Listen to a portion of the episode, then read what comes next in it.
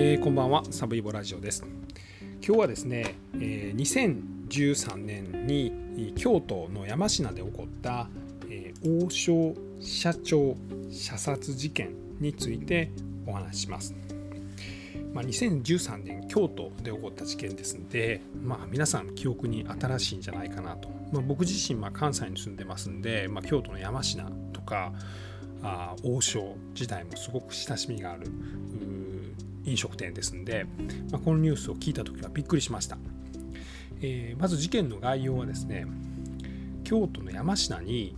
まあ、餃子の王将ですねの本社があるんです。で、えー、そこでですね、え、朝の5時45分ぐらいに当時の社長だった大東隆之さん72歳かなが何者かによって拳銃で至近距離から4発撃たれましてでその全てが急所に命中して、まあ、発見された時には、まあ、心肺停止でその後死亡したというような事件です。で、えー、この事件は、まあ、その日のうちに明るみになりまして、えー、マスコミでもいろいろな報道がされました。でその後京都府警はですねおよそ20万人以上の捜査員を動員しましてですねこの事件を解明すべく今で7年ちょっとぐらいですかね経ってるんですけどもいまだ犯人は捕まっていないいわゆる未解決事件であります。でまあなぜこの大東社長が殺されたのかそしてまあ犯人はどのようにして逃げたのかで犯人は何者なのかというようなことは、まあ、未だにですね、まあ、いろんなまあ憶測なんかが出ています。で今日はその辺りのことと、まあ、この王将餃子の王将自体のま歴史またちょっとその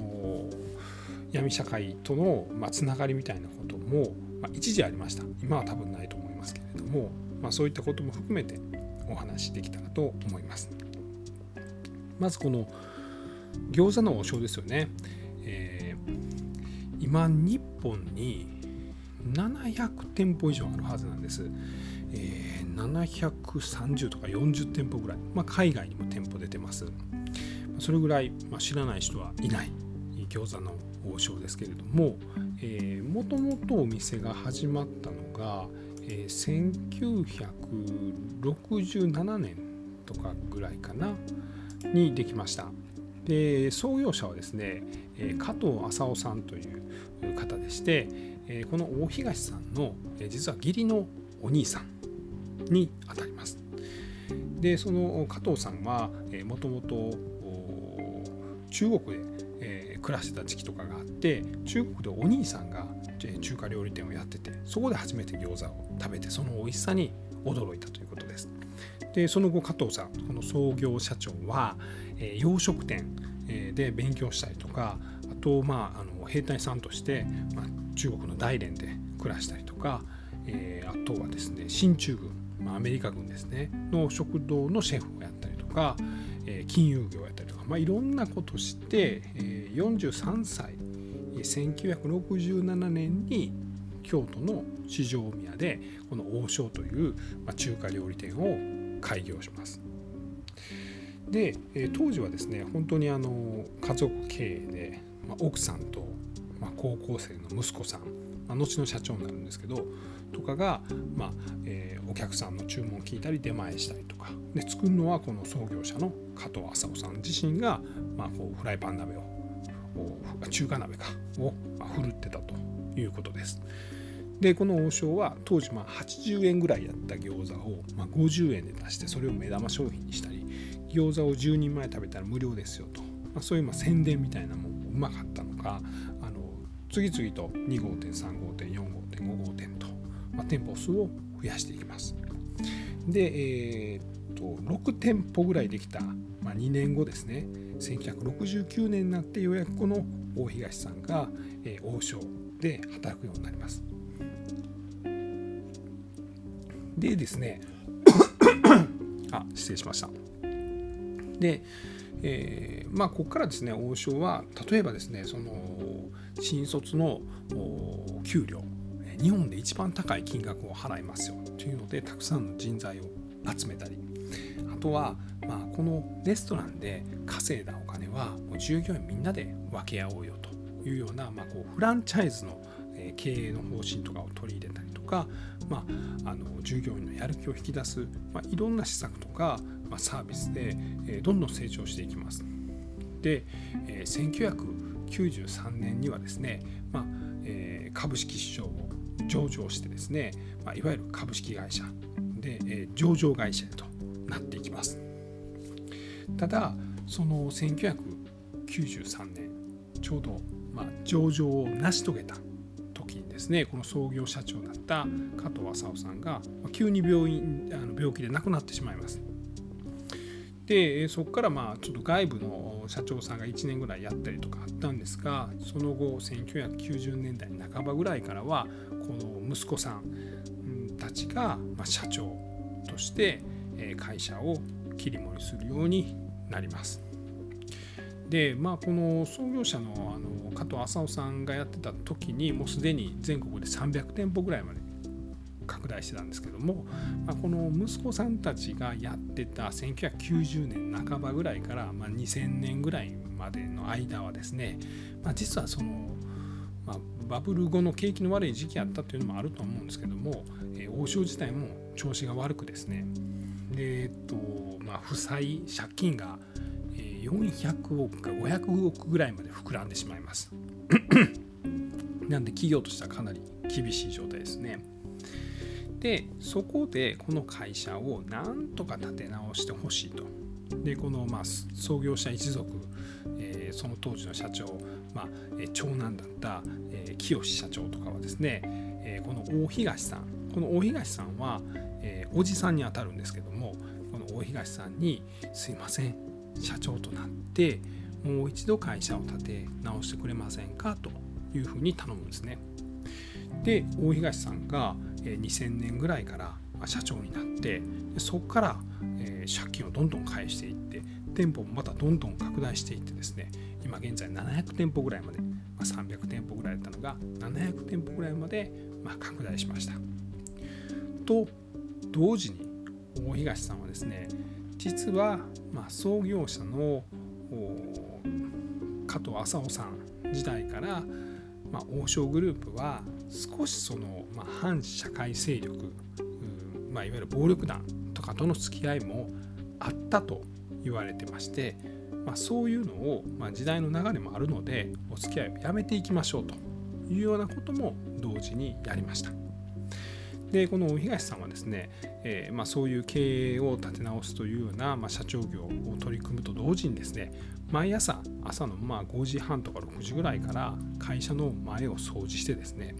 で、えー、社員が来る時には会社の玄関がきれいであるようにしようとそういうことを毎朝続けてはったそうです。でその理由はですね、えー、社員が来る会社の玄関が綺麗じゃないといけないと。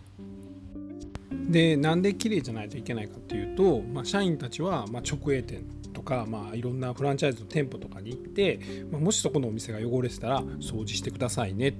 て言わないといけない。じゃあ自分たちの会社が綺麗じゃないとなんかそれを言いにくくなっちゃうんじゃないかと。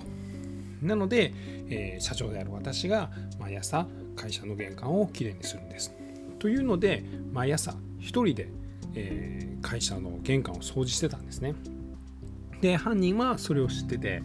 この2013年の12月にそれを待ち伏せして、まあ、社長が朝車でやってきて車から降りたところを、まあ、銃撃した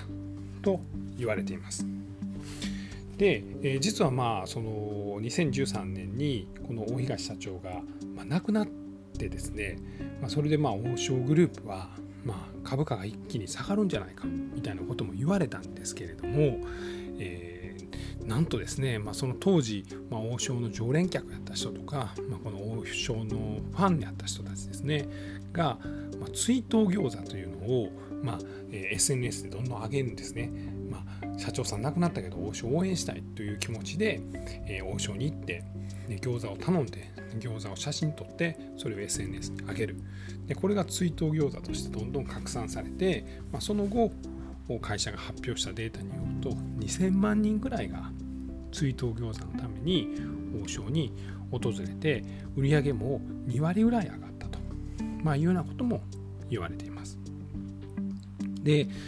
その後ですねじゃあこの誰が大東社長を殺したのか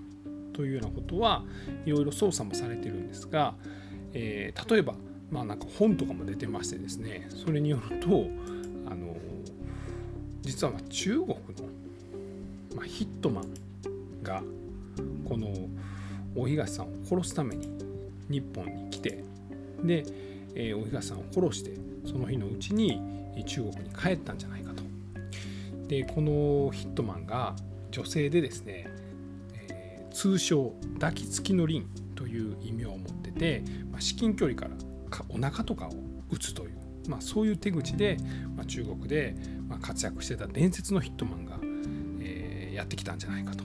でなんでそのヒットマンが送り込まれたかというとその王将フードサービスが中国に進出しようとしててこれがまあ中国マフィアの怒りを買ったんじゃないかとまあほんまかいなというような、まあ、説もあります。でそれ以外にはですね、まあ、例えばですね、えー、あそうだそうだでとその後2年後ぐらいですかね、えー、実はその京都府警が、まあ、ある情報を発表するんですそれによると大東さんが亡くなったその現場付近にタバコの吸い殻が落ちていてでその DNA 鑑定をしたら、えー、九州の方の暴力団の幹部の DNA が出たと。なのでこの人が怪しいんじゃないかと。いうようなことは、え、言われています。でさらにですね、まあ、衝撃的な、まあ、事実が出てくるんですけども、えー、それがですね2016年に出たのかな、えー、これは出たのが王将フードサービス自体が2016年の3月に、まあ、第三者委員会の報告書というのを発表します。これによるとですねこの王将フードサービスは1990年代半ばから2000年ぐらいにわたっておよそ260億円260億円の不適切な不動産売買をしていましたとしかもそのうちの170億円が、えー、債権回収できてません要はお金が返ってきてないというような内容の第三者委員会の報告書を発表します。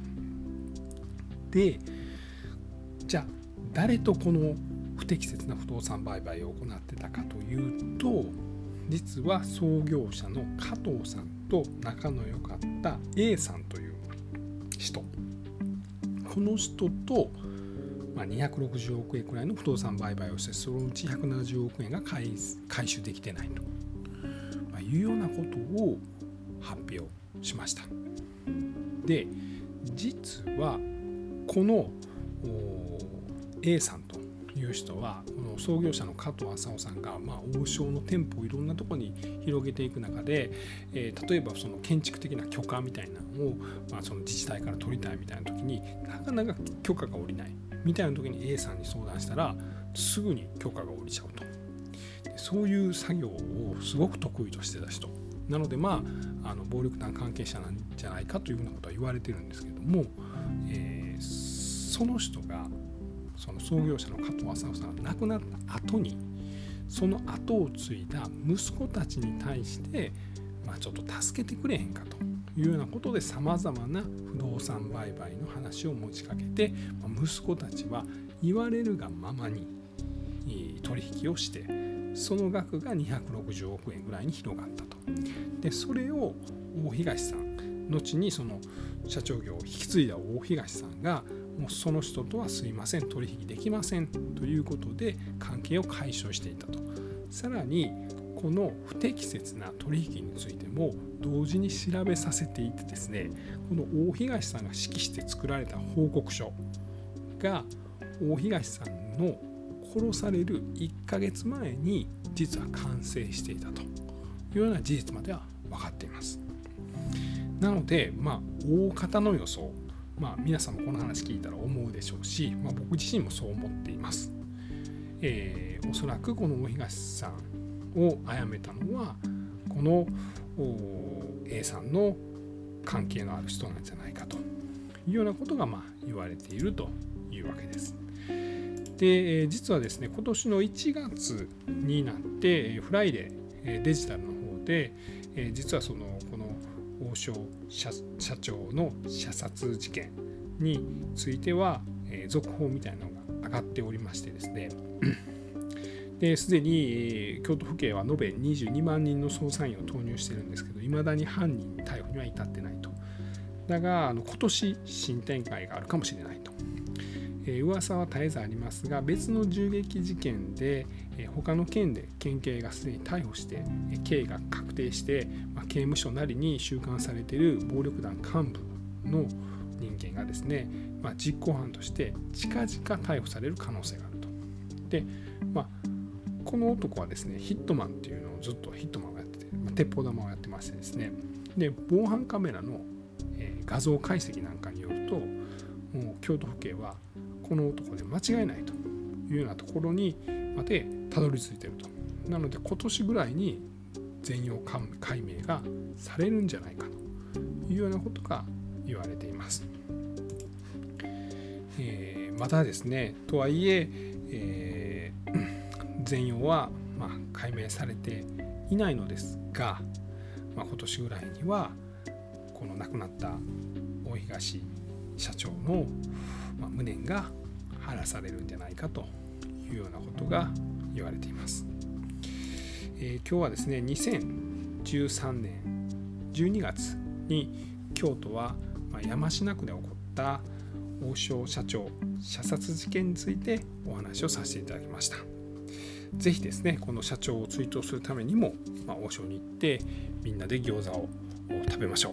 今日は最後まで聞いていただきまして本当にありがとうございました。